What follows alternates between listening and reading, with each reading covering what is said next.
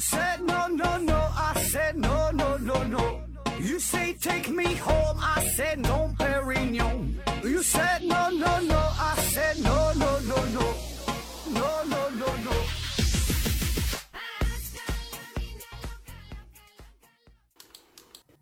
拼命探索，不计后果。欢迎您收听《思考盒子》。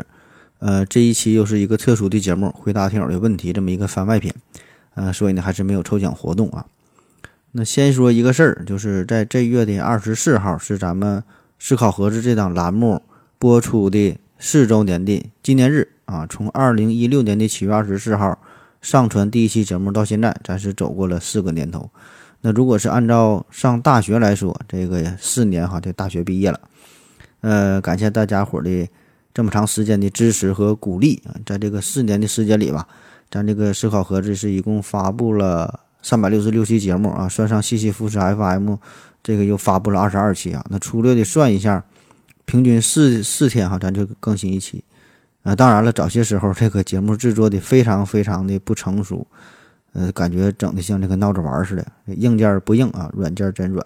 也是折磨了您各位的耳朵啊，所以很多朋友就已经，呃，取消关注了哈，就不听了。那么在这里呢，就再次感谢大家伙儿这个不离不弃哈。呃，谁要是真的能从这个第一期开始追咱们节目，一期不落的听到最新一期节目，呃，可以在节目下方留言啊，这个真是对咱们节目最大的支持与肯定了啊。当然你可以骗我哈，比如说你刚听节刚听的节目没两期啊，你你你也可以说是一直在听啊，这个骗骗我，我也是。很开心啊，嗯，四周年，四周年那天呢，咱们还是搞一期回答听友的问题活动，好像也没有啥创新。所以你有什么问题呢？可以在这期节目下方留言啊，争取在七月二十四号的时候，呃，我给你做以回答啊。另外呢，没有打赏过的朋友，你也可以珍惜一下这个机会啊，给主播打赏，感觉还是挺爽的哈。你不信，你可以试一下。好了，下面正式开始回答听友的问题。第一个，速记广漠啊，提问说：何总，现实中一条十米的绳子能不能被平均分成三份儿？啊，十米的绳子，十米绳子分分三份啊？那咱先要明确一个概念，叫做普朗克长度啊。啥叫普朗克长度？这就是最小的一个物理尺度。那在现实生活当中，比它更小的这个长度，呃，是不可能达到的啊，就是没有现实的意义。那么具体这个长度有多长哈？不用管哈，这不重要，反正就是很短很短，比你的钉钉还要短。那在物理学上，任何比普朗克长度小的距离是没有意义的。所以，那么这一根绳子来说，如果它不是三 n 倍的普朗克长度这么长的话，那么理论上它就没法平均分成三等份儿啊。当然，这里这个三 n 嘛，这个 n 是自然数哈，必须是三 n 倍才能这么等分。当然，这个只是一个物理学上的理论，那么在数学上就完全是另外一回事儿。你在数学上，你完全可以写出普朗克长度的十分之一、百分之一，甚至是万分之一，很小很小，对吧？如果你愿意的话，在数学上可以把这个数无限的给它分下去。那么你提到这个问题，咱可以再稍微拓展一下。咱都知道这个圆周率哈，这个派哈，三点一四一五九二六五三五八点点点点点了，这是一个无限不循环小数。但是在现实当中，你想一想。因为有这个普朗克长度的存在，对吧？那么任何一个圆儿，它的周长这个长度一定是普朗克长度的正整数倍，这个圆的直径也一定是普朗克长度的正整数倍。所以问题就来了，那么这个圆的周长与直径的比值，这就是两个正整数的比值，对吧？因为普朗克长度约掉了，对吧？正两个正整数比值，那么两个正整数的比值。它不可能是无限不循环小数，对吧？它一定是一个无限循环小数啊，或者是个整数，对吧？那么这个就是物理世界和这个数学世界的矛盾所在。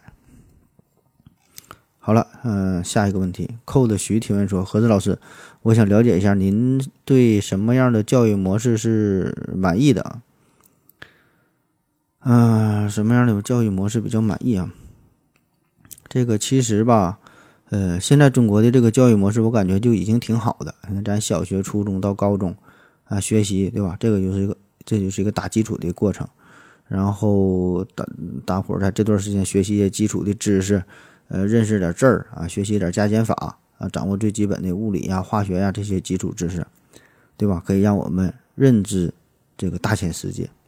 然后呢，到了大学再进行专业性的培训，啊，对吧？你你你想学什么知识，结合自己的特点，结合自己的兴趣，报考不同的大学、不同的专业，对吧？这个专这这这个模式本身它挺好的，啊，既有这个呃基础的公共的这个教育，然后呢又有这个专项的培养啊，这个挺好的。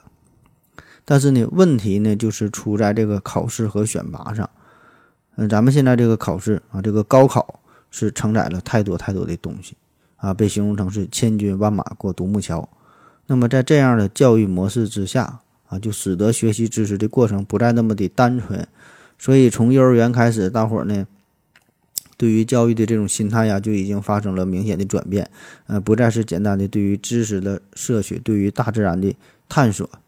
而是呢，带有强烈的目的性，啊，当然这个事儿不能全怪高考哈，对吧？起码到目前为止，咱们还没有更好的方式方法，呃，来解决这个人才选拔的问题，对吧？虽然大伙儿一直都在诟病高考，一直都在诟病咱们的这个应试教育，但是呢，谁又能想出一个更好的办法呢？啊，没有办法，对吧？所以高考是目前来说，不管咋说，它仍然是一个最好的办法，仍然是一个最公平的机制。那么等到你以后到了工作岗位之后，你会明白了，这个高考真是挺公平的，高考真的挺好的啊，它给了所有人一个公平的机会。那么我之前的节目当中还提到过，我就说咱为啥要上大学，为啥要读书啊？其实这个是有两个目的，一个目的呢是为了物质层面的需求，呃，另外一个层面呢是精神层面的需求啊。所谓物质层面的需求，就是咱们对于普通人来说。广大老百姓来说，咱们想通过学习，通过掌握知识、掌握本领，然后通过人才选拔机制，你能找到一个好工作，然后赚钱，更好的生活啊，物质层面的。那么精神层面呢，就是说，嗯，你学知识、上大学，这个是对于自身的素养的提升，对于知识的提升，那么对于世界可以有更深刻的理解，对吧？对，对于整个社会有一个更深、更深层次的认知。通过学习呢，也可以塑造不同的三观。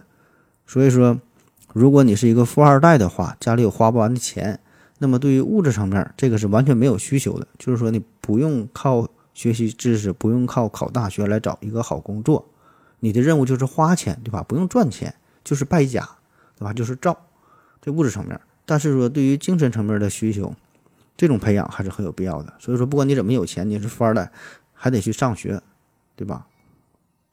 那么，这个就是说，嗯，大学对于不同的人，它有着不同的意义；学习对于不同的人，有着不同的意义。所以，我觉得，当你这个对于金钱哈，对于物质方面没有太多需求的时候，这个时候你这种学习呀，才会显得更加的纯粹啊，可以听从自己内心的声音，可以凭着自己的兴趣爱好。当然，对于我们绝大多数人来说，是无法做到这一点，对吧？我们仍然还是从物质层面。这个最基本的需求为出发，对吧？以这个为目的，顺便呢，才是提升自己的这个这这个精神世界。所以，如果你问我说什么样的教育是最满意的啊？答案也很简单，对吧？就是不用考虑钱的因素。这个时候的教育，那就是，呃，这个最最最合适的教育了。下一个问题，什么幺幺九九提问说：何子老师，您觉得什么样的生活方式比较有趣儿？啊，这个跟刚才说的一样哈。什么样生活有趣儿？当然是有钱的生活，当然是。达到财务自由状态下的这种生活了嘛？那那一定是很有趣儿了。下一个问题，J.K. 零零零零一提问说：上次问题没提明白，这次重新问一下。说我拿起一个物体，算不算弯曲了物体所在的空间？算的话，证明空间可以随意弯曲的呀，不需要什么大质量的天体，随便小小的力就可以弯曲呀。呃，你这个问题问的，我还是没看太没没没看太懂啊。嗯，但以我个人的理解吧，我估计你是想说，就是任何有质量的物体都可以弯曲周围的空间啊。这个说法是对的啊。任何有质量的物体都可以弯曲周围的空间，无论它质量的大小都可以弯曲。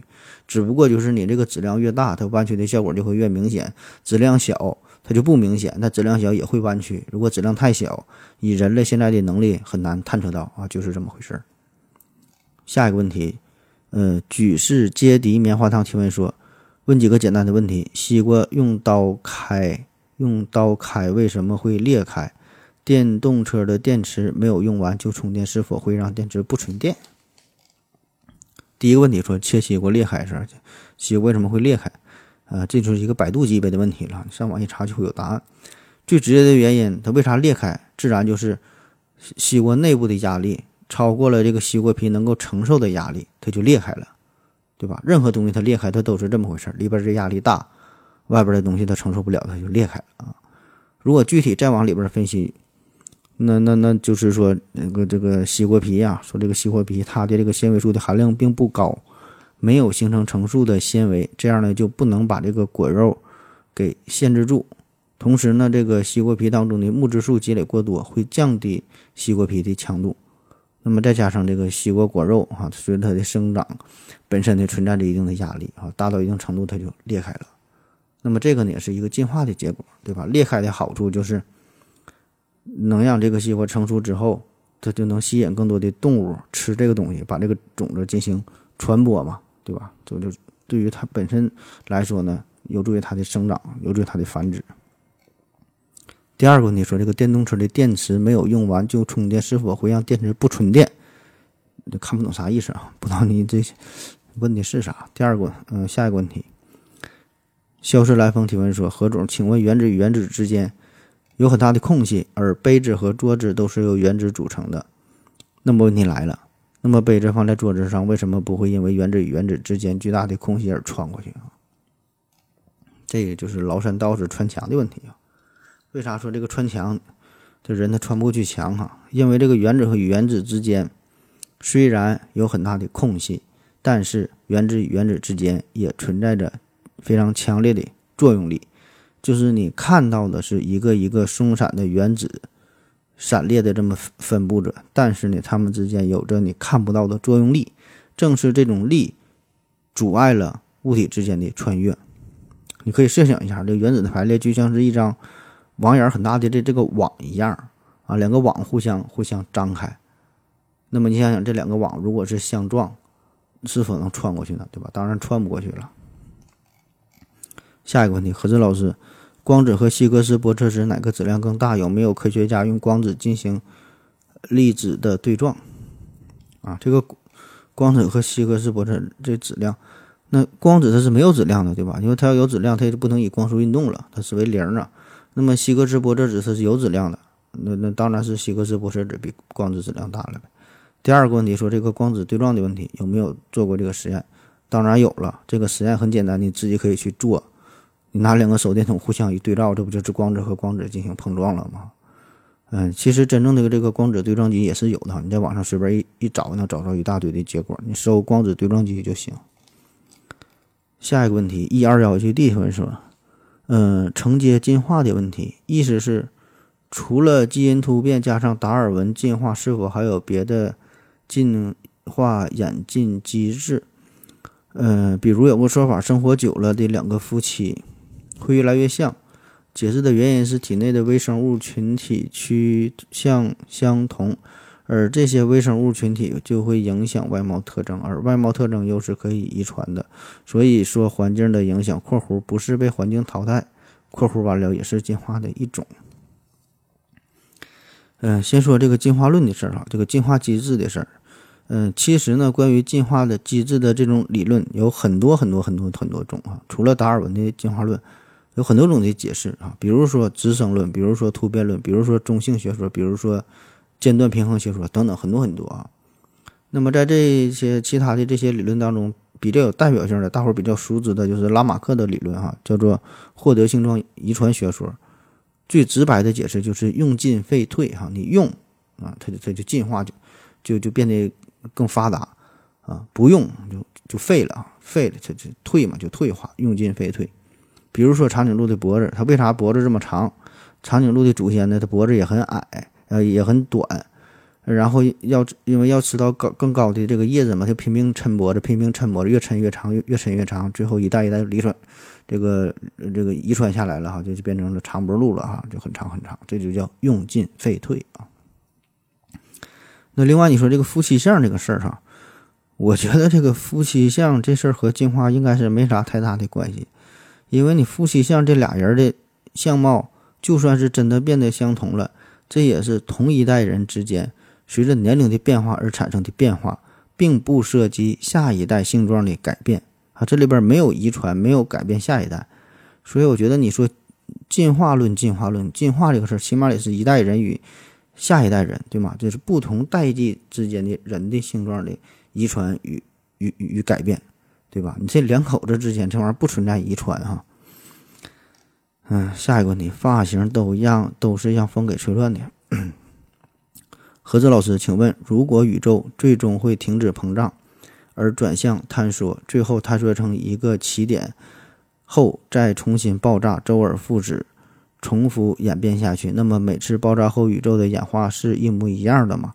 如果宇宙参数与规律星系文明，甚至详细到每个人、每个物体个体，是不是都是一样的呢？如果不一样，那么存在什么因素导致每次爆发后演变的差异呢？如果是一样的，是不是可以说万事万物都是一开始就就是天命决定了呢？啊，你看这个问题问的很大哈，很宏观，但是这个问题问的，我觉得。没啥实际意义哈，就是对于这类的问题来说，你可以随便放飞自我，随便怎么去猜，随便怎么去想啊，都可以。因为这个问题就谁也不知道宇宙最终的结局是啥啊。以我们人类现在的这个能力来说，没法进行一个非常科学的判断，对吧？到底它是？呃，继续膨胀下去，还是说坍缩，还是说什么无尽的重复啊，对吧？这事儿谁也不知道，对吧？只是说有各种各样的模型，各种各样的理论，大伙儿都是猜，所以呢，更谈不上像你说的它有什么周而复始的规律性的变化，更更谈不上说命运是否已经被注定啊。这些东西你随便怎么去想都行哈，想一想很有意思，可以锻炼一下大脑。那么上升到这个层面，它就是我觉得哈，它已经超过了科学范畴本身。起码是超出了现在科学的这个认知水平，所以说谈论这个事儿，我觉得就有点这个神学的味道了啊。这个科学确实有很多的局限性，很多问题也解决不了啊。这个就不在咱们讨论范围以内了啊。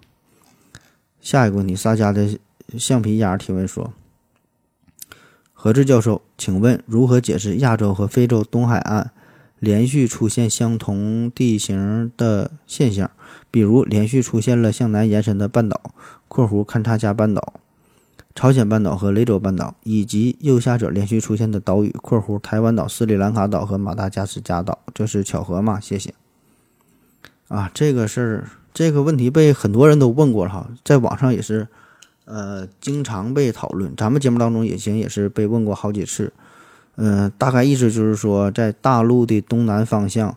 一般呢都会有一些比较大的岛屿或者是半岛啊，就比如说这个非洲大陆东南面有这个马达加斯加，呃，南亚次大陆东南面有这个斯里兰卡，澳大利亚的东南有这个新西兰啊，还有咱中国有这个台湾。那么这个背后到底有什么原因啊？呃，我并没有找到一个合适的答案哈，就是因为这个事儿我也不懂哈，我你问我这些，我保证我都是去百度的啊，我也没在网上找到一个合适的答案。那说一说我大致的一个思路哈。第一就是说的这个问题是否真的成立，这个是不是一个伪命题？就是说你提到的这个大陆的东南方向都有个岛啊，岛屿或者半岛也好，那么这个事儿是否真的成立啊？我们看看，就别的方向是否也有岛啊？你说东南方向，我说别的方向也有，比如说欧洲的西北部有大不列颠和北爱尔兰岛，呃呃和这个爱尔兰群岛，这个北美啊。北美这个阿拉斯加的西南边这个阿留申群岛，墨西哥的西边呢有有这个下加利福尼亚半岛，然后中南半岛的西部呢有这个安达曼群岛。就是说，你你你只是集中在这一个方面，集中在一个方向，咱们把眼光放开一点，其他方向也会有很多的岛屿或者是半岛。所以这个问题是否成立哈，这个事儿有待商榷。但是说咱们这个都会存在这种心理。你一旦注意到某一个问题之后，一旦提出一个问题之后，我们就很难再去忽视它，对吧？所以说你这个问题提出来之后，咱们一打开世界地图一看，哎，感觉说的就很有道理哈，会非常认同这种这种观点。那么好了，咱们假设这个问题成立的话，这个背后有什么原因哈？首先，咱们很自然的就会想到了，呃，可能与这个洋流的冲击有关，对吧？洋流不同的运动，对吧？冲刷是否是在这个东南方向更易容易形成岛屿？经过亿万年的冲冲刷形成的，呃，这个事儿呢，理由并不是特别的充分，因为有很多岛屿，比如说这个马达加斯加、斯里兰卡呀，这些大型的岛屿并不是冲击岛，它不是冲击而成的哈，它是在亿万年前就已经形成的一一一个高山、一个高地啊。然后呢，因为这个地壳的板块的运动啊，变成了现在的这个造型，所以它不是洋流冲击而成的。那还有一种解释呢，说这个与地球自转有关。具体怎么有关呢？我也没太想明白，我也我也没在网上查到太多的资料哈，可能会有关吧，这我就不知道了。还有一种解释呢，就是说这个事儿纯属是一个巧合啊，就是说确实东南方向的岛屿啊、半岛比较多，但它只是一个巧合，因为不管这些岛屿它位于大陆的哪个方向，我们总可以提出类似的问题，对吧？它不在东南方向，它在别的方向，你可以你可能会问。为啥这个岛屿在大陆的东边多？为啥在大陆的西边多？为啥在大陆的南边多？为啥在大陆的北边多？对吧？你你你你总得有个方向，对吧？如果东南西北一边多，又有人会问了：为啥这些岛屿在大陆的周围分布的这么均匀呢？每个方向岛屿一边多呢？这背后有什么深刻的原因？对吧？所以作为岛屿来说，它太难了，它总得找个地方待着吧。下一个问题，一个大报者提问说：何总看到文章说。有人做了分子层面的玻璃二象性实验，现在前前沿科学对于微观和宏观的界定是如何是如何界定的？呃，先说这个玻璃二象性的事儿哈，玻璃二象性这个啥叫玻璃二象性？就是说这个光波啊，同时具有波和粒子的双重性质啊，也不只是光波吧，就是所有的粒子，所有的这些微观的粒子，可以说都有这种性质啊，波和粒粒子的这个性质。那怎么理解这事儿哈？那先说它作为粒子的这个属性，就是这个粒子啊，它会在一定的空间范围内进行运动啊，一个粒儿一个粒儿的啊。但是说它的这个运动和咱们平时看到的、平时理解的运动是完全不一样的。这个粒子呢是几乎在某一瞬间哈，可以出现在各个位置啊，同时出现可以说，而且这个出现呢，这个这个运动啊，这是完全随机的。呃，基本上呢，你不可能观测，不可能预测它的具体的运动的轨迹。一个粒子可能看起来像一百个粒子啊，瞬间摇哪都是啊。但是奇妙的是呢，它在哪个地方出现，这个事儿是有一个稳定的概率，就是有的地方出现的多，有些有些地方出现的少，这个概率这个是恒定的。那么在这种情况之下，这种粒子的运动这个规律啊，又大概的类似于咱们了解的就是宏观上的波的这个特点啊，这个就是说它这个波的这个这个性质。呃，甚至呢也可以发生衍射，可以发生干涉啊，这些波的这些特性。后来呢是这个德布罗意又提出了这个物质波的假说，就是认为和这个光啊一样，一切物质都具有波粒二象性哈，不管大小如何。注意哈，是一切物质啊。那么回到你的这个问题，说这个宏观和微观哈，这个界限到底在哪？到底如何界定的？是以多大尺度作为作为一个分界线的啊？那给我们感觉，一提到这个微观世界，研究就是分子、原子、原子核、质子、中子啊、电子、光子啊这些很小的东西有微观。那除此之外，研究现实生活当中，对吧？研究宇宙哈这些大的天体啊，看得见摸得着的，这个就是宏观啊。那么这个界限到底在哪儿啊？直径到底多大啊？是这个分界啊？其实呢，这个根本就没有一个特别严格的界定。嗯，这个咋说呢？就像是说一个人这个发量哈，它一定是逐渐减少的，随着年龄的增长，头发一点点的掉，对吧？从乌黑茂密的少年变成一个油腻的秃顶的中年大叔，这是一个渐进的过程。你说他是哪天变老的啊？不好说。那么我再跟你说几个实验，你就能明白了。在二零零三年的时候呢，人们呢让这个碳六十啊发生了双缝干涉。二零一三年的时候呢，人们呢让八百一十个原子组成的。分子量超过一万的一个有机大分子大分子发生了双缝干涉。二零一六年呢，人们让这个细菌呢表现出了一种，嗯，这个量子的一种叠加的状态啊。那在二零一九年的时候呢，人们让一种，呃，短杆菌肽发生了双缝干涉，而且呢没有损害它的生物活性。那么说这些例子啥意思？就是说的从小到大，我们可以让质量越来越大的物体表现出波粒二象性。这个不仅是理论上的，因为理论上早就证实了，对吧？这这个德布罗意早就研究过这个事儿了。就是说，现在我们是已经通过现实的实验，可以观测到这种形式。所以说，这个从微观到宏观这个界限逐渐被打破，啊，这个界限越来越模糊，所谓的界限，只是人类现有的水平的一个限制，并不是宇宙，并不是大自然本身的一个限定啊，这个是没有没有没有界限的。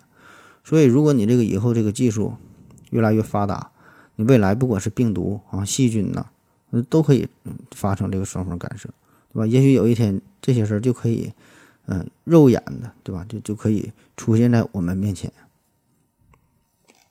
好了，下一个问题，什么样幺九九提问说。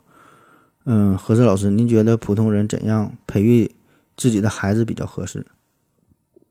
养孩子这事儿哈，普通人怎么培育自己的孩子？那作为普通人，你就要接受一个现实，就是如果不出意外的话，你的孩子也将是一个普通人。那么，如果你能时时刻刻都抱有这种心态来培养孩子，我觉得这就是比较合适的。下一个问题，毛毛虫面包糠提问说。呃，几乎已经肯定一位女性朋友暗恋我。如果是的话，并且她以后会向我表白的话，我该如何拒绝并且不失去他这个朋友呢？啊，这个我不知道你的性别如何。如果你是男生的话，你可以有意无意的，呃，向他暗示，就是说的你的性取向是有问题啊，你喜欢男人。那如果你是女性的话，你就可以大大方方的告诉他，你的性取向非常正常，你只你只喜欢男人。下一个问题，举世皆敌棉花糖提问说。想到一个问题，就是我们的思想啊，由什么控制？我不饿的时候呢，想着一定要减肥；饿的时候呢，控制不住又想吃东西。是我人格分裂了，还是说我的思想不受控制？啊，这个这种心理，这个谈不上思想受什么控制，这个就是人的本能。这种心理很正常哈。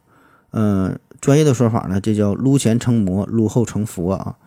这就是人类在生物学上的一种非常基基础的正常的本能反应。那你不饿的时候，当然觉得自己可以不吃东西，可以管住嘴，对吧？饿的时候，你就像变了一个人似的。为啥啊？你要是一直都不吃，你就饿死了，对吧？人一定是有生存的这个欲望，一定是想吃的，对吧？你这这正因为这样才能活下去。那些真的能够管得住嘴的祖先们，死掉了哈，没有后代啊。所以建议大家饿的时候呢，你不要去逛超市啊，因为这个时候你去逛超市，你看啥都想吃，看啥都想买，看啥都馋，一定会买下那些，呃，计划之外的，特别是那些高脂肪、高热量、高糖分的零食或者是所谓的垃圾食品啊，满眼关注的就是这些东西，就想补充能量，对吧？因为饿的时候，你你身体就就迫迫切的需要补充大量的这个热量嘛，对吧？所以。你就算是你觉得自己很理智啊，你想去减肥如何如何，你这个时候逛超市仍然是控制不住自己，仍然会去选择什么炸鸡呀、什么蛋糕啊、啊各种甜品呐啊，就想快速的补充能量。那么与之相反，如果你在你吃的很饱的时候，你去逛超市，嗯，你就不会关注这些东西了。这是一个小建议啊。好了，咱先休息一会儿。我要跟正南去尿尿，你要不要一起去啊？我也要去。哎，风姐，我要跟正南、阿呆一起去尿尿，你要不要一起去啊？好了啊，喝了口水回来，咱们继续聊。嗯，下一个问题，陈和愁提问说，嗯，合着合着问一个关于减肥的问题。很多人都说通过节食减肥，最先消耗的是肌肉而不是脂肪，请问这是真的吗？如果是真的，那为什么会这样？在原始时期。个体的人拥有更多的肌肉，生存概率应该高于一个，呃，脂肪高于一个高脂肪的人。按照适者生存的道理，饥饿的时候消耗脂肪的人的基因更容易留存下来才对，而不是肌肉容易掉的人。啊，先说第一个问题啊，就是你节食的时候，你想节食减肥，最先消耗的到底是脂肪还是肌肉啊？嗯。这个问题吧，这个人体它非常复杂，对吧？它不可能是说等着脂肪完全分解分解掉，然后再分解肌肉，也不可能说反过来说，或者是先分解肌肉，分解没了再分解脂肪，对吧？这是不可能的，对吧？人体这个过程它一定是分解，嗯，这个肌肉啊、脂肪啊，这个消耗的过程它一定是同时进行的，只不过它所占的比例呀、消耗的速率啊。会有一定的不同，那么一般来说呢，确实是这个肌肉的分解速度要比脂肪要快一些啊。所以在你不做运动的时候，单纯想靠节食进行减肥的话，那么结果就是你的体重确实会下降，但是体脂率会越来越高。也就是说，这个相对来说你这个肥肉的比例会增加啊，瘦肉会减少啊，因为这个恰恰就是人类进化的本能，就是你不吃东西，没有能量的摄这个摄取，最终的结果你一定是会被饿死才对。所以身体呢会尽可能的保证自己的能量的储备，尽量留下更多的脂肪，尽量让你多活一会儿，对吧？那么当你恢复正常的饮食之后，身体呢一定会继续想要储存更多的能量，积攒更多的脂肪，因为担心下一次饥荒的这个来临啊。所以说这个就是减肥的时候，为啥呢会有反弹啊？所以这事儿也不能全怪你啊，这个是写在人类基因当中的一一种本能哈，这个亿万年传承下来的。那么这个呢，也就回答了你的第二个问题啊，就是说，在这个原始社会当中，到底是胖人更有优势，还是说瘦人更有优势啊？你想，你仔细想啊，你可能会觉得，好像是瘦人应该更有优势，瘦人更健康，跑得更快，对吧？原始社会经常会面对各种野兽啊，你跑得快，身体好，存活的几率就更大。但是你再仔细想一想，无论你这个身体怎么好，怎么健壮，无论你高矮胖瘦，身体如何。你一定跑不过狮子，一定跑不过老虎，对吧？除非是这个胖子和瘦子俩人在一起，同时面对狮子、老虎的时候，也许这个瘦子的存活率啊会稍微高那么一丢丢。前提呢还得是这个胖子足够的胖啊，能让这个狮子吃饱哈，然后不再谋求这个这这个瘦子。这个时候你可以跑掉啊。所以，我们设身处地的想一下，就会知道，在这个原始社会当中。大家的食物哈是没有固定的保障，经常是吃了上顿没下顿那虽然在这种情况之下，就是说也会面临狮子老虎，呃这一些危难的情况哈，但是总体来说，仍然是胖子会有更大的优势，对吧？因为他能储备更多的能量，也就是说，比起面临狮子老虎逃命的这个问题来说，其实经常。时常挨饿这个事儿，这个是更常见，或者说是每天我们都会去面对。所以说，这个瘦子并不见得比胖子有更高的存活率。所以结果就是，如果有可能的话，大伙儿呢都愿意吃成一个胖子啊，吃成胖子才会更安全。而这个胖子又一定是由瘦子他变成的，对吧？一定是他先瘦，然后才能他才他才他才变胖的啊。那么另外你提到的说，这个按照适者生存的道理说。呃，饥饿的时候先消耗脂肪的人，这个这个基因呢更容易留存下来才对啊。嗯，首先这个问题它并不成立哈，并不是说瘦子和胖子先消耗呃什么脂肪还是先先消耗肌肉哪个嗯更容易留存下来，这个问题本身就不成立，并不是消耗顺序的问题啊。因为在原始人出现的时候，这个时候关于脂肪与肌肉消耗的比例、速度、先后的顺序这些问题已经定型了。并不是说原始人当中有一些人先消耗肌肉，另外一些人先消耗脂肪，然后说某一种某一种人有更大的优势，然后再存活下来啊，不是这样的。就作为一个物种来说，这个消耗的顺序、消耗的速度、比例的这这些事儿哈，这是一个非常非常基本、非常非常原始的一个反应，老早老早以前就已经定型了，就已经写在了人类甚至说是哺乳动物的这个基因当中。啊，所以说不可能是等到原始人出现以后，然后才发生这么大的变化。下一个问题，嗯，WTX 二零零八提问说：牛逼的盒子老师问一个困扰我多年的问题：一束光中相邻的两个光子的相对速度是多少？如果是零，光子不可能静止吧？如果是光速，那是与自己同向还是反向？似乎都解释不通，请点拨。呃，你这个问题。说实话，我也我也不太懂啊，这个超出了咱们嗯常人的理解啊。我觉得应该还是光速吧，因为我单纯的一个判断就是说，这这光速它就是光速哈，它跟它的参考系无关，对吧？因因为它它就是光速光子嘛，它它就是保持光速，它它它不不看什么参考系的事儿啊。那结果那它就是光速呗。下一个问题，虚空奥利给提问说，何志能说出互联网容量有多大吗？啊，这也是一个百度级别的问题啊！你上网一查就知道了，这玩意儿它也不是算出来的，对吧？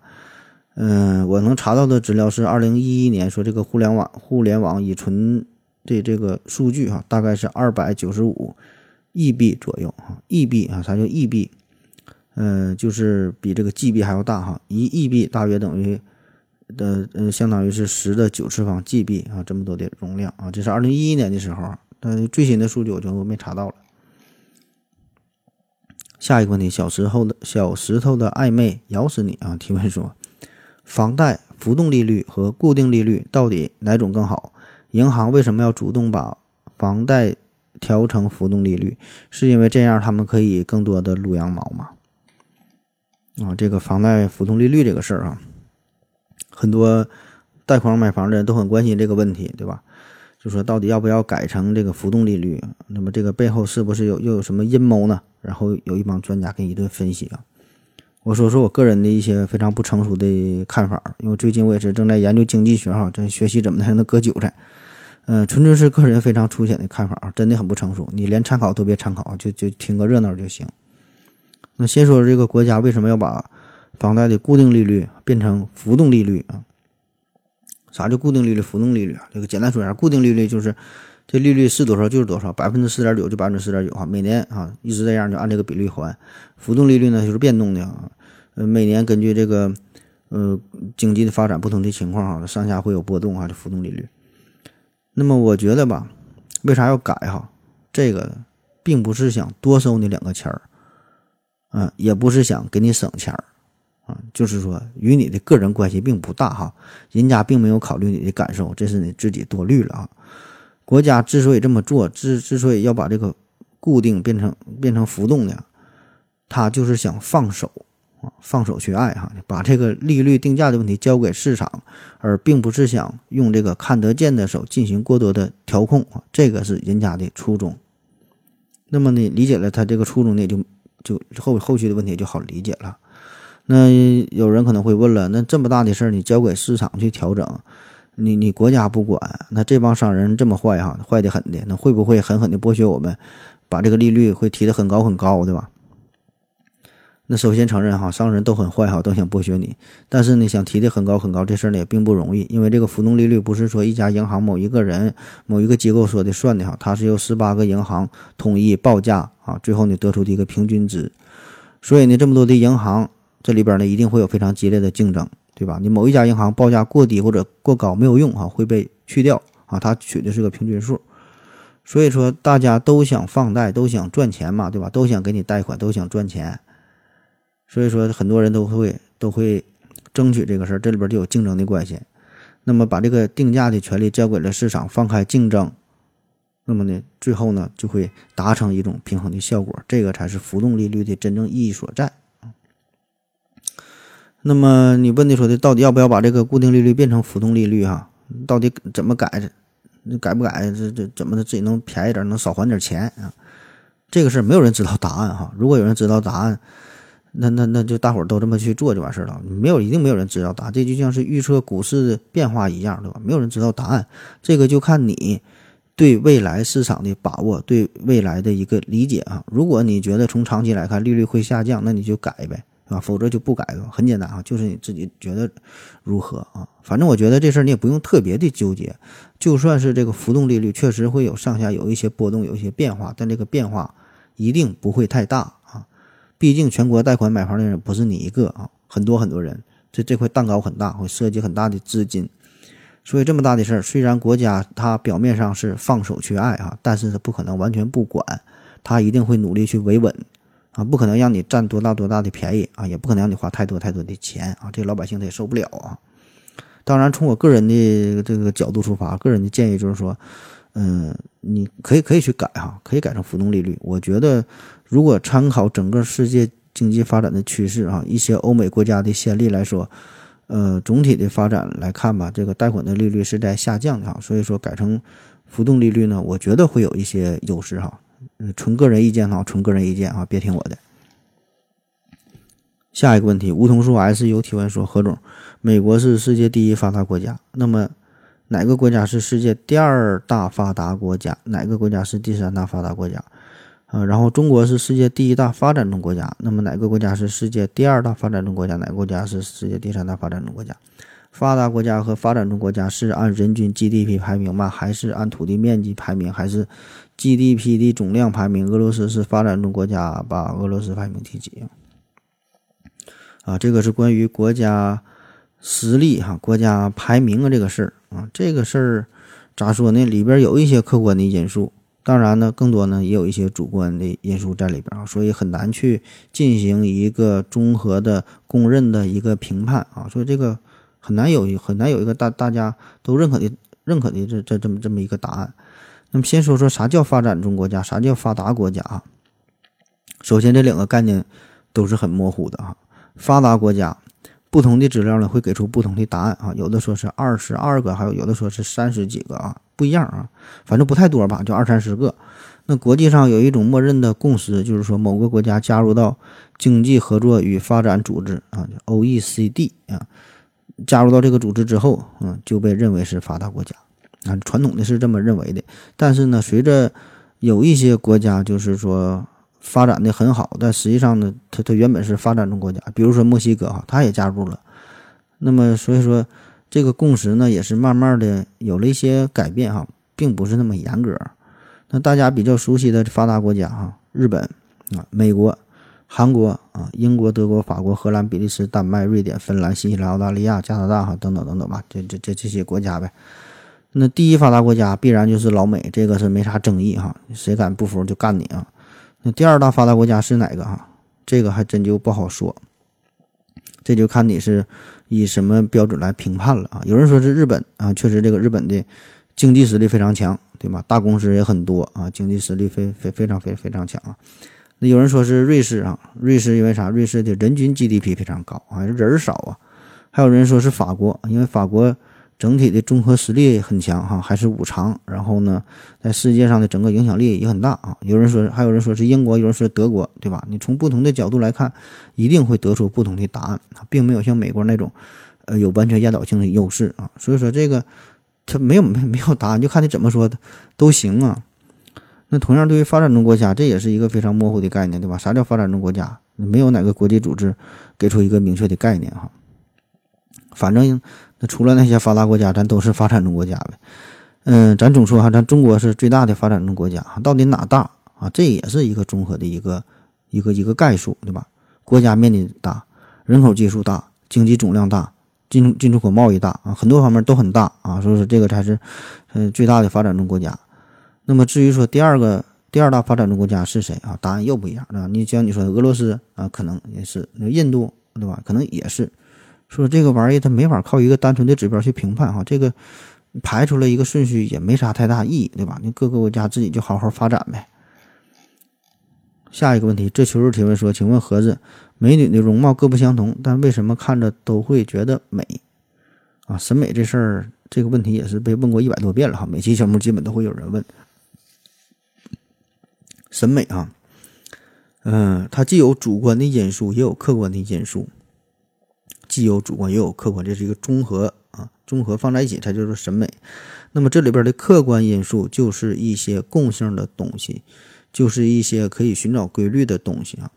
为啥范冰冰和范岛爱啊长得不一样，但是都很美？或者说起码咱多数的男人觉得他们还是挺美的，对吧？这大伙儿应该是没有什么太大的疑义。为啥他们都美哈？因为他们身上有一些共性的东西，比如说这五官的比例非常端正。嗯，然然然后非常的协调，对吧？然后肤色呢比比较合适，然后因为眼睛是不是挺大呀，对吧？身上没有疤了，没有痘啊，皮肤比较光滑。就是说这里边寻找这背后吧，一定可以找到一些规律在里边。那么符合这些规律，基本这个人呢，他就不会太丑啊。就是这这个就是一些客观性、真实客观的因素呗。下一个问题。嗯，思考盒子杠主播提问说：何总给你一个亿，用途范围不能是自己，请问你怎么花？啊，这简单呐，就天天在微信群里边发红包呗。下一个问题，嗯，坦克三幺五八提问说：最近准备二零一三二点一五俄罗斯陨石坠落事件刷屏，何总评论评论吧。啊，这是俄罗斯的一个陨石坠落事件啊。嗯，二零一三年二月十五号在俄罗斯。嗯，车里亚宾克斯州啊，在这地方呢，嗯呃，说错了，是车里亚宾斯克州啊，在这呢是发生了一起陨石坠落事件，嗯，超过了一千二百人受伤啊，也有很多的建筑物是受到了损坏，经济损失呢大约有十亿卢布啊，这么个事儿。那本身这个陨石坠落这个事件吧，其实并不是什么特别特别稀奇的事儿，对吧？你每年大大小小的陨石坠落事件，咱也是经常听说。那为啥俄罗斯这个事件这么火啊？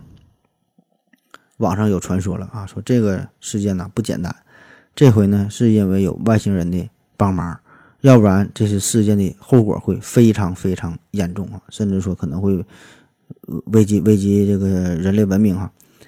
嗯，因为啥呢？后来是经过这个 NASA 的监测数据啊，显示说当时这颗陨石啊进入到大气层的时候重达七千吨啊，非常大，速度呢是每小时五千四百千米。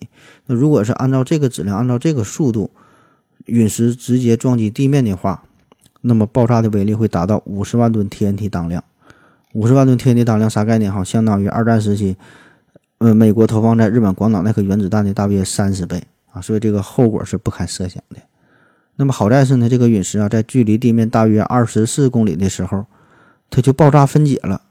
啊，最后呢，只有三块比较小的这个陨石碎片撞击了撞击了地面哈，所以这个范围就那个影响就变得非常非常小。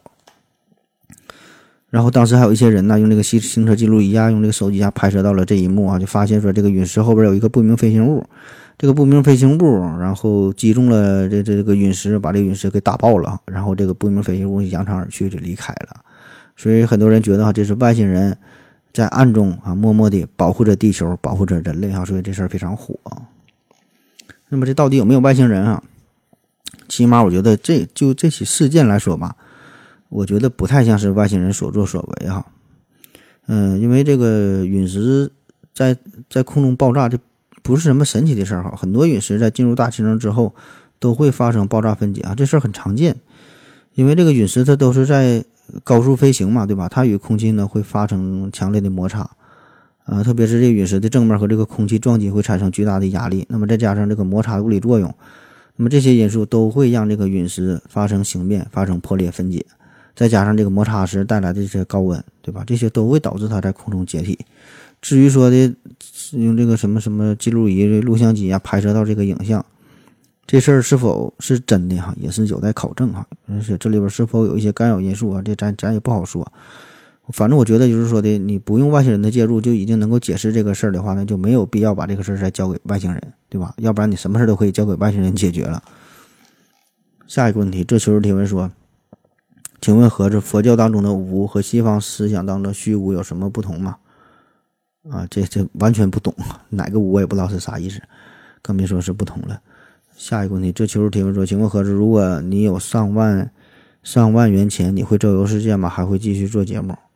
啊，这个就不用如果了，我已经有上千万元钱了哈，这现在不还继续做节目了吗？下一个问题，Thinker 接着提问说：向何子老师问个问题，我是个中学生，摄影爱好者。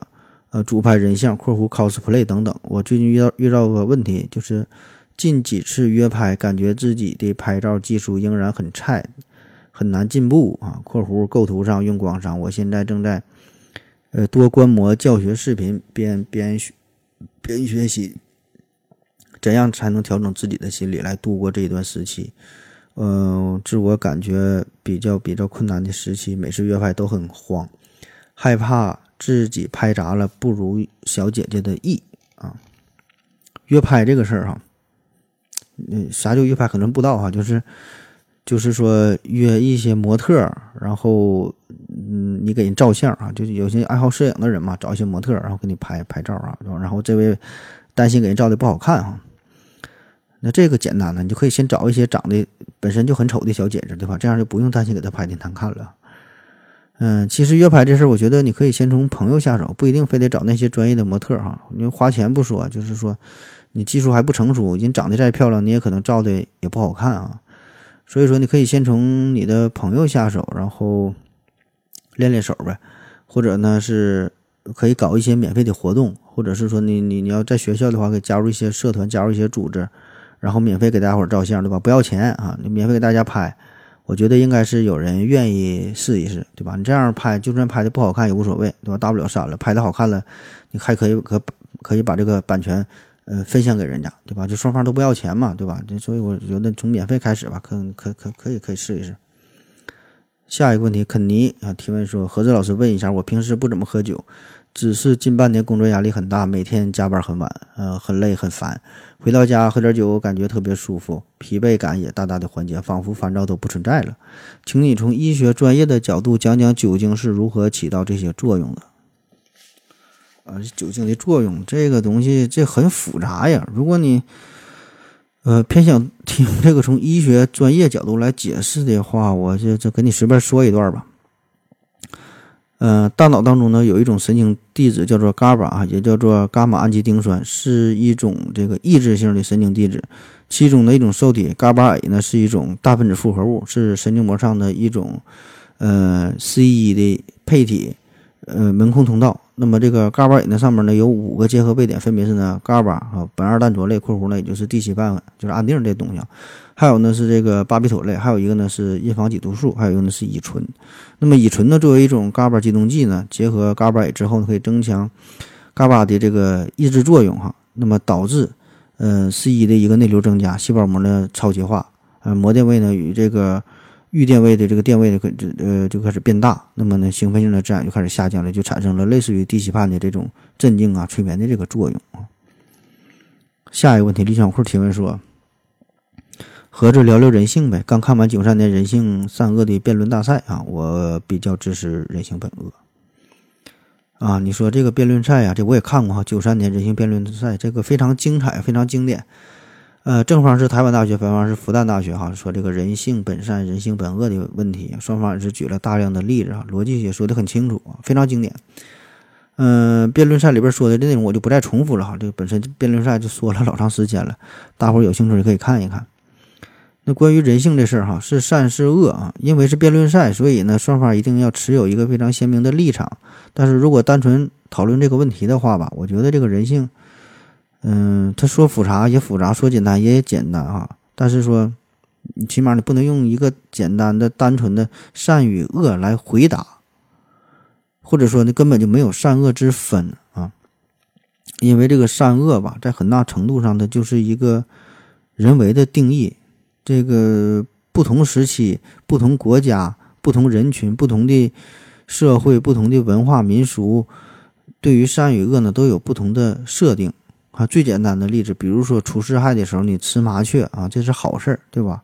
那这是害虫啊，你吃了它，干掉它，这就是善。但是现在呢，这这就就保护野生动物，对吧？你再吃麻雀，整不好你还得犯法呢。所以说，这个就是一个人为的设定，同样的事儿，同样的一个操作。啊，在不同时期、不同背景下，就会有不同的关于善恶的一个评判。那么，我觉得这个人性吧，刚才说为啥为啥说这个人性它也简单啊？就是如果咱单纯的从这个生物学的这个属性上来看呢，所谓的人性善恶哈，他人他追求的啥？就是生存和繁衍啊，也就是说吃饭和生孩子啊，这个是最基本的一种本能。这个事儿本身没有善恶之分。啊，何为善，何为恶？这个是人类发展到一定程度之后，然后这个在社会学的属性上啊，赋予了善与恶啊。这个时候，让我们生存和繁衍这个再简单不过的事儿，也开始变得很复杂了。比如说，一个人他要饿死了，他去商店里偷东西吃，这个事儿算不算恶呢？再比如说洞穴奇案，嗯，就是说在危机时刻是否可以吃人肉呢？可以吃同类的肉，对吧？那如果单纯从生物学上来说，我觉得。可以偷，可以抢啊，可以吃同类的肉啊，因为我我要生存，对吧？这里边没有善恶的概念啊，只有生存。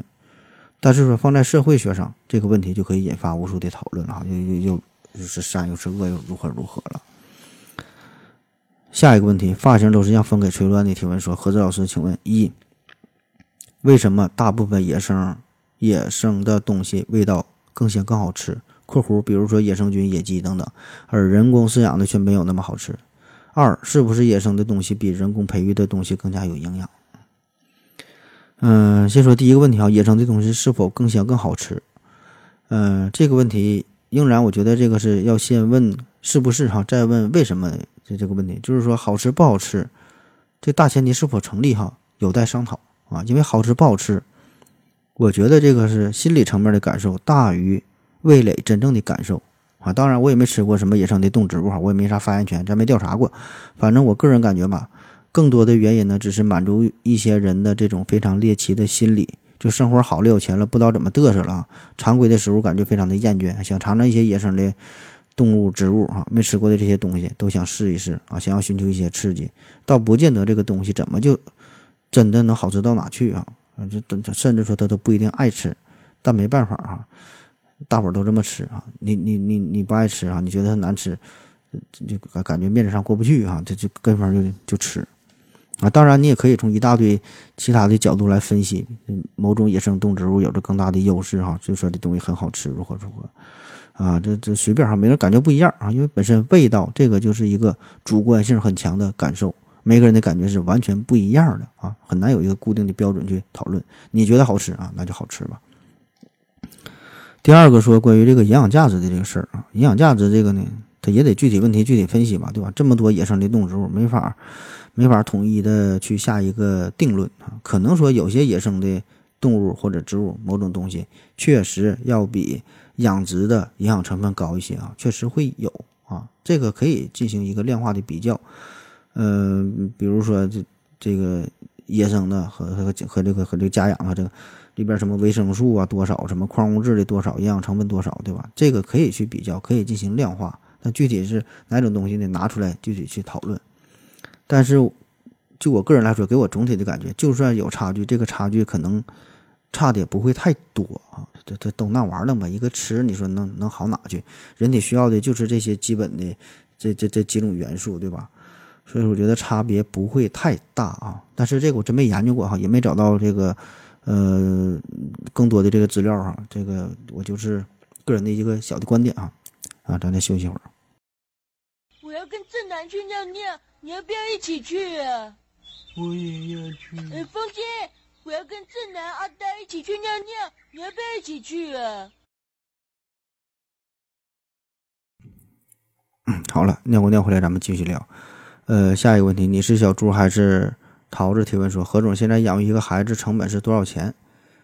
呃，这这个这没法回答呀，这个得看你是生活在什么样的城市，你想用什么样的方式去培养孩子了。对吧？这个上下可能会差上几十倍、几百倍，甚至是上万倍，对吧？家庭条件不一样，对吧？你你培养方式不一样，最后达到的预期目标不一样，你想投入的钱的多少也不一样，没法回答，对吧？就像问你养一个车一年成本得多少钱，你是开捷达还是开宾利，对吧？这个就没法比呀，对吧？宾利保养的钱，一年保养的钱，可能都够买好几个捷达了。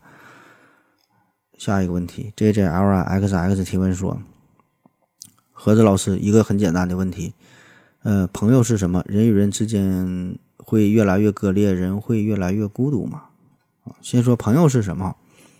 朋友这是两个字儿哈，朋啊有朋呢，这是两个月亮的月啊。这个月呀，又叫做月肉旁，就人体很多器官、很多组织哈，都是月肉旁嘛，肝胆、胃肠、膀胱啊、脂肪啊，都是带个月字边儿。那么朋友的朋呢，就是两个月放在一起。啥意思呢？就是代表着这个身体挨着身体啊，形容两个人关系非常好。那你再看“有”这个字呢？“有”啊，这是一个会意字。呃，从最开始的甲骨文到金文到篆书啊，这个“有”都是两个“又”啊放在一起，意思是啥呢？就是两个人这个是两个人的这个手啊，协调工作哈，互相帮扶。所以朋友放在一起的意思就是两两个人有有交情哈，互相帮助呗。这就是朋友哈，就是没有血缘的关系，但是呢，可以像亲人一样啊。我们学文化，他帮助我，我帮助他，啊，争做一对模范夫妻，立业成家，而且是不分年龄、不分性别、地域、种族啊，不分社会角色、不分宗教信仰啊，什么都不分啊。两个人能够平等的，然后这个掏心掏肺的在一起啊，这个才叫做真正的朋友。啊，至于你说这个人与人之间会越来越割裂，还是什么越来越孤独哈？这个分人啊，这有的朋友越来越好啊，对吧？越越走越近，他也有有些人走着走着就散了，是吧？有些事看着看着他就他就淡了呗。下一个问题，思考凳子提问说：何子好，出轨的问题，男人容易原谅对方还是女人？背后有什么原因？谢谢。啊，出轨了还原谅对方，我看这心也够大的。这个分人儿吧，我感觉这个跟性别无关的吧。有有有的人他原谅了，有的人可能恨不得就就把对方都给砍了。这个不分男女啊，跟男女没啥关系。如果你非要研究这个性别背后有没有什么规律性的东西，呃，你可以研究一下，就不同的国家、不同的民族、不同的文化背景、不同的社会结构、不同的男女地位方面哈，可能会导致一些共性的这个这个影响在里边儿。这我没研究过。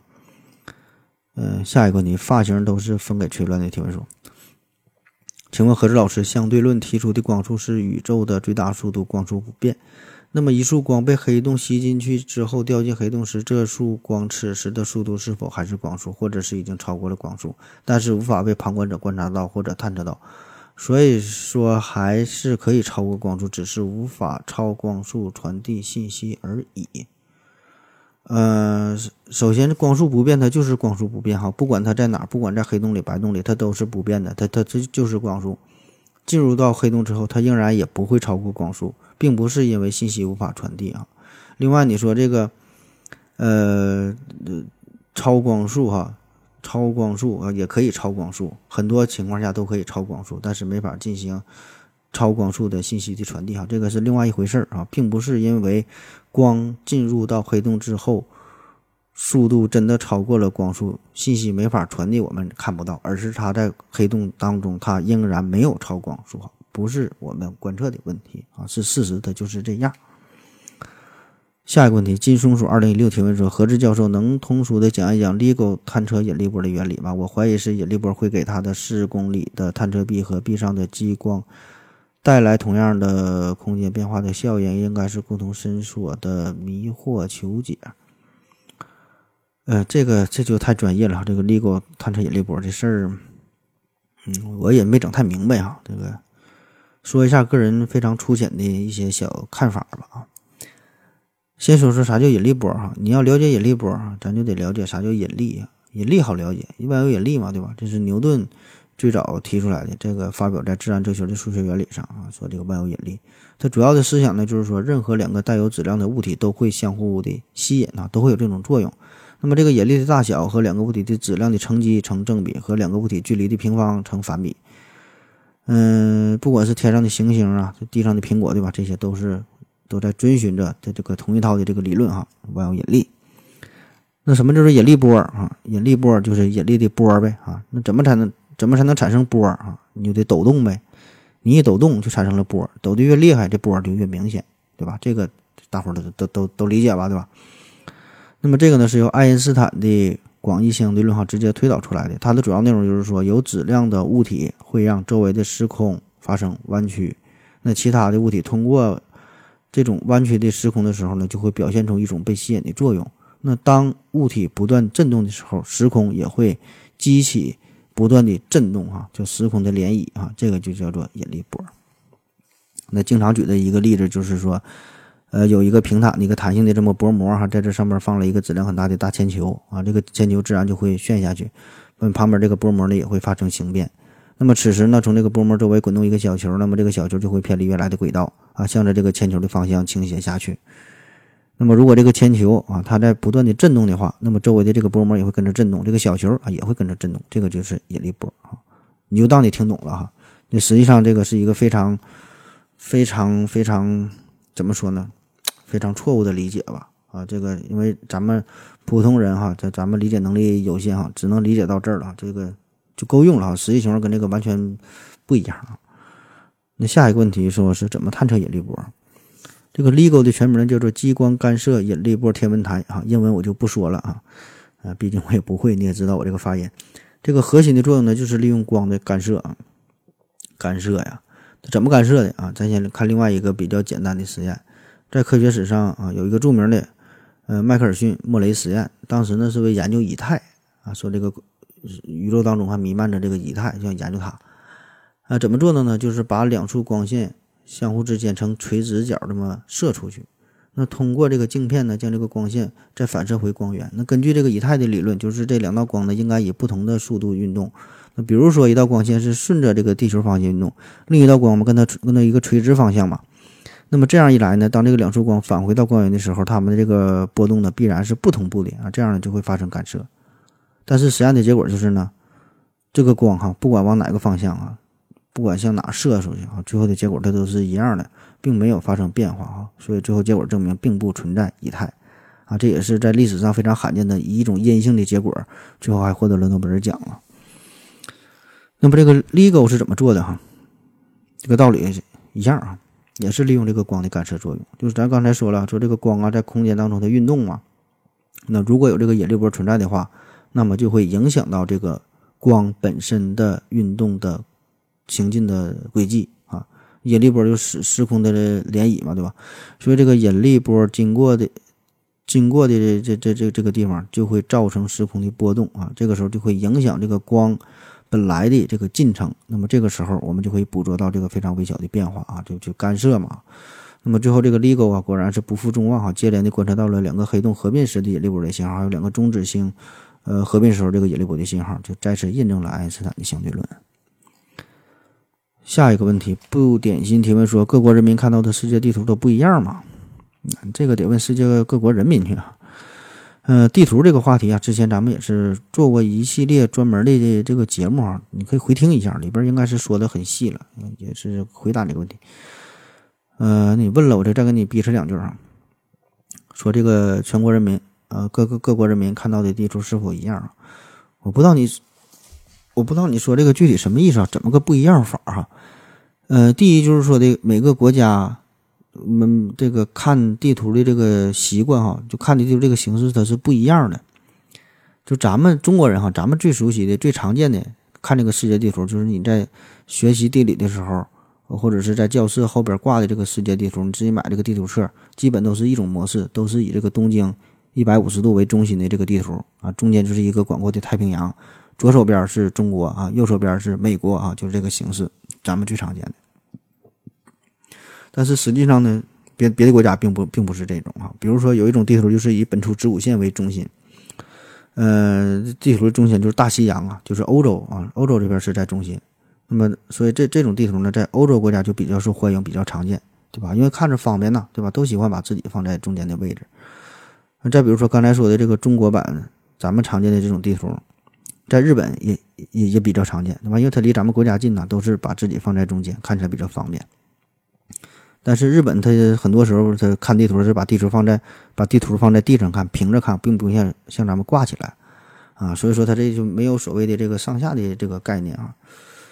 嗯，还有一事儿说，把这个地图放在中心有个好处，就是说呢，它它不容易变形，因为地球是圆的，地图是平的啊。投影之后呢，会变形，会拉抻啊。所以说，你看这俄罗斯的这个地图，地地图上看，为啥地方那么大啊？本身很大，另外呢，就是因为这个投影的作用啊。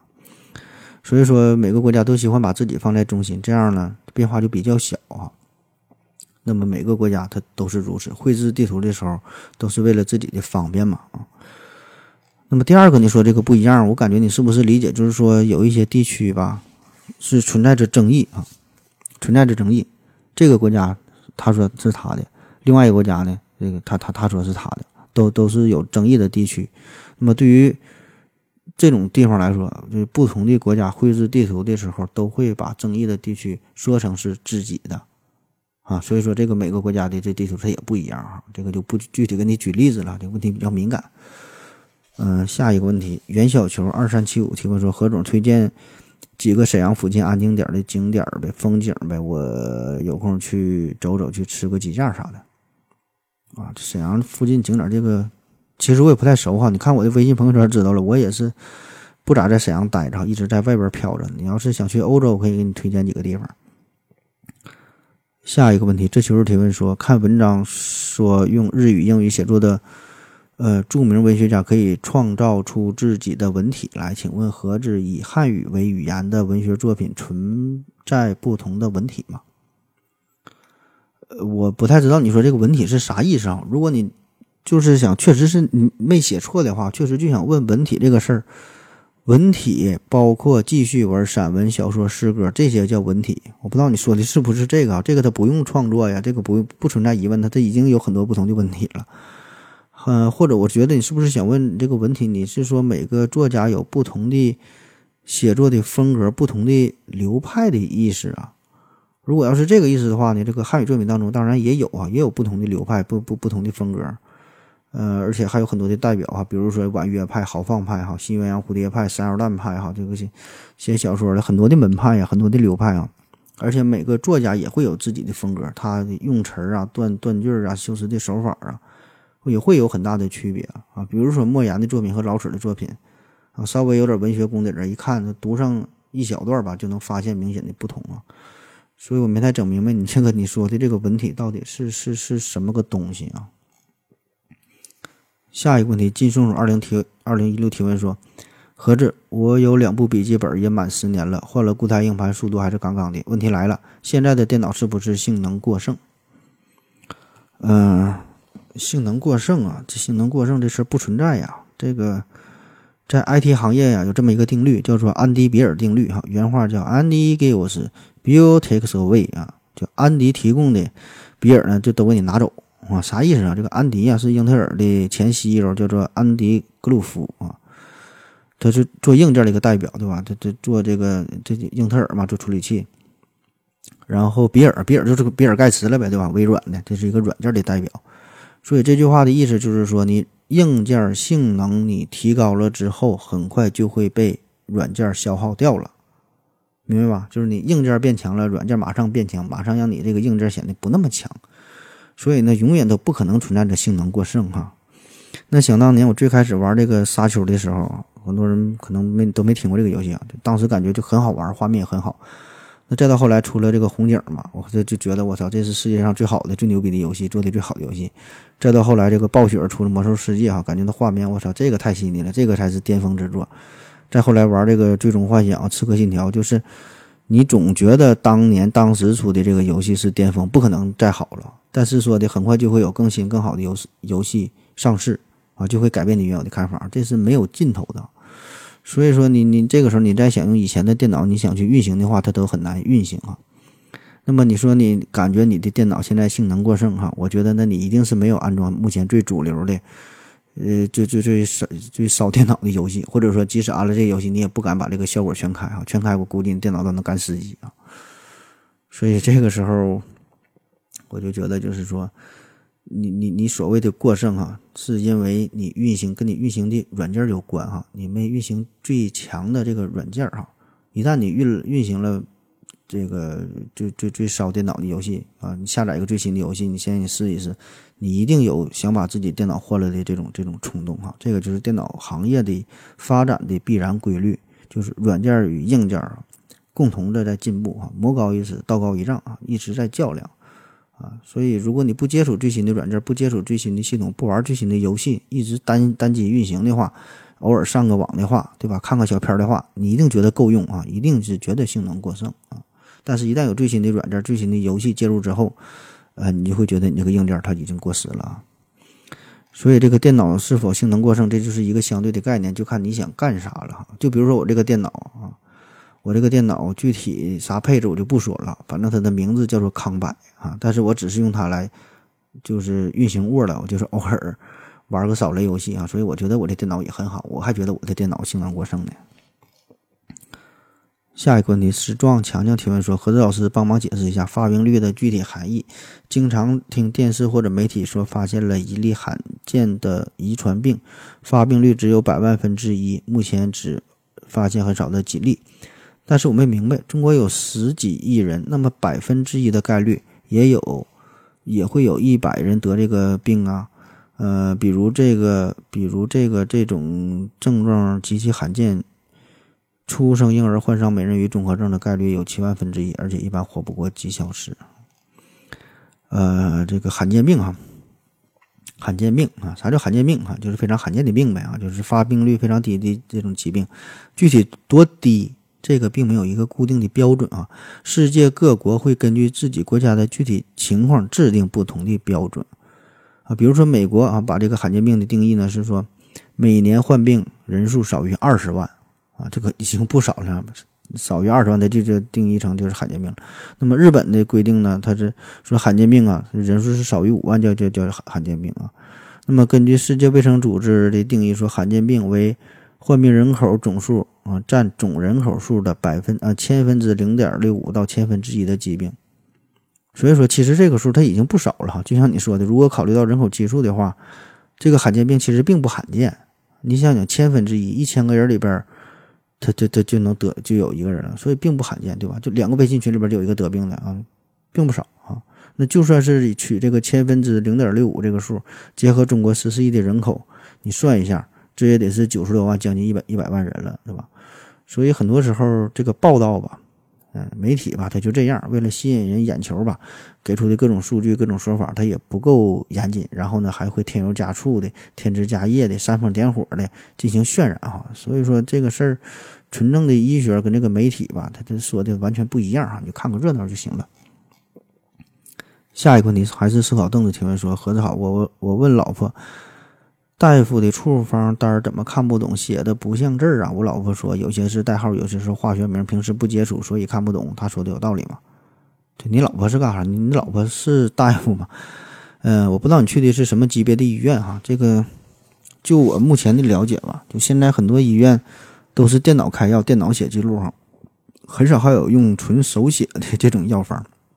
就是说手写个条，然后让你去药局拿药，呃，基本很很很少了吧？除非是一些，嗯，三十五六线或者是一些比较落后的一些一些一些一些地方吧，好像比较少了。呃，至于说呢，他写的这些东西是否是代号啊，还是说什么化学名啊？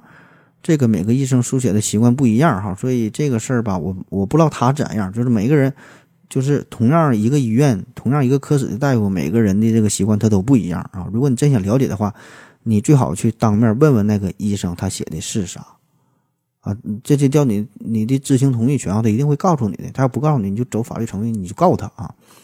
所以说这个事儿你问我，我是真心不知道。就是每个人的风格是完全不同的，这个我没法代表其他医生啊。这个你只能问当事人。下一个问题，听友八五八九八九三六提问说：何总，假如真的第三次世界大战会是什么样子啊？第三次世界大战什么样？用什么武器？这我不知道。但是第四次世界大战肯定是用石头啊！这是爱因斯坦说的。下一个问题，蒙 JN 提问说：“请问飞机降落时轮胎会预先预先旋转吗？”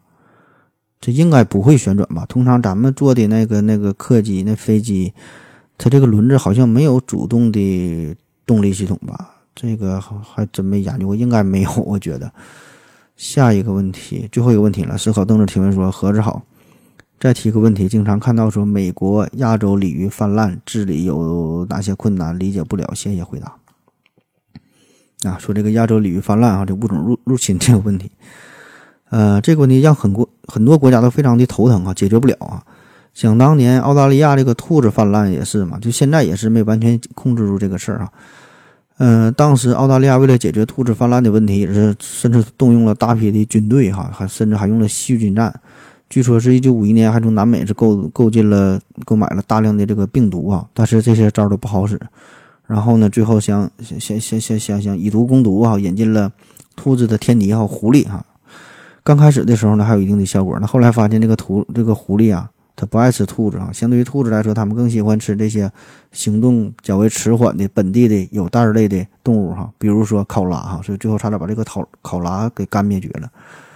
那么这个澳大利亚人呢，又不得不回过头来又又去消灭狐狸哈，这一顿一顿一顿一顿折腾。那说这个美国的大鲤鱼哈，这怎么回事啊？怎么就泛滥了？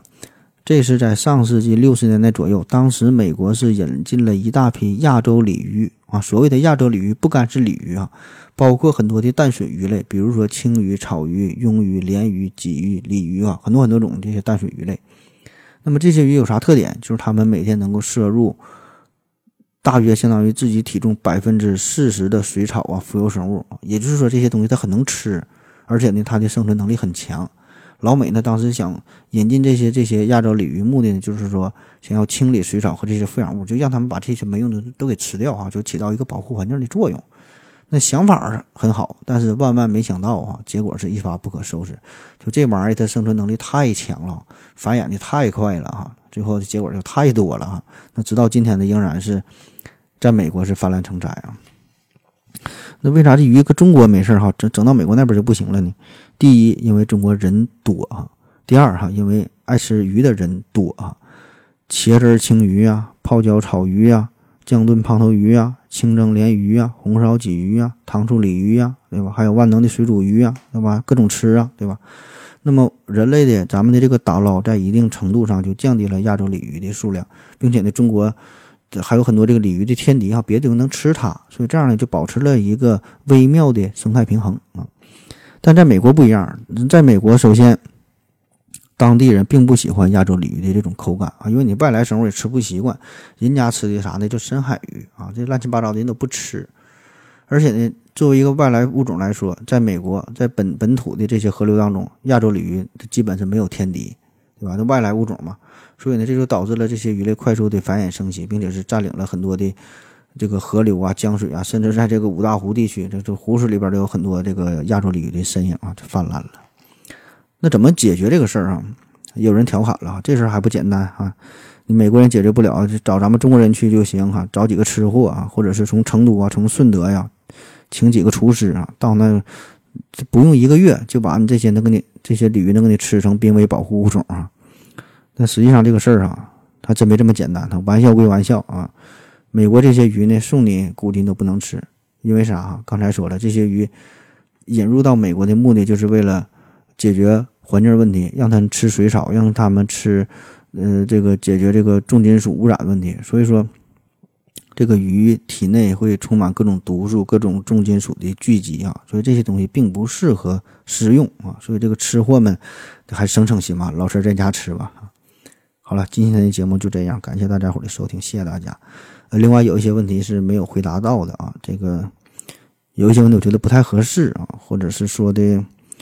嗯，可能是一些关于私人的问题吧，哈，不不不便于在这个公共场合进行回答啊。那个大伙提问的时候也稍微注意一下，啊，再次感谢大家伙儿啊。然后有问题可以留言提问，顺便攒点钱哈。这七月二十四号呢，想着送个生日生日礼物啥的啊。谢谢大家，再见。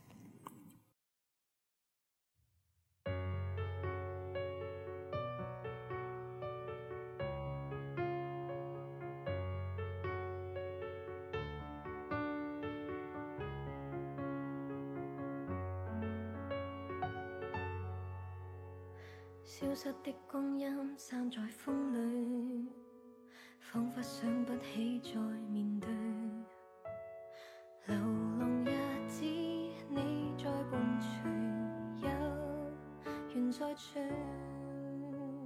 天真的声音已在减退，彼此为着目标相距，凝望夜空，往日是谁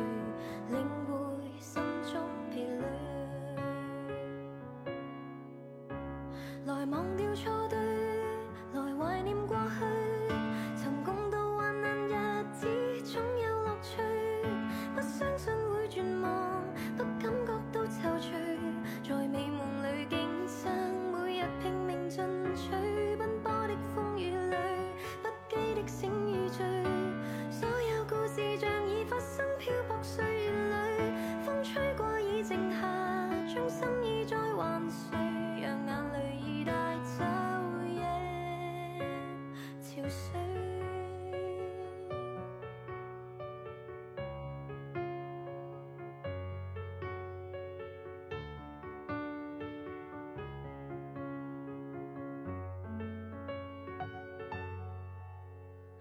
天真的声音已在减退，彼此为着目标相距，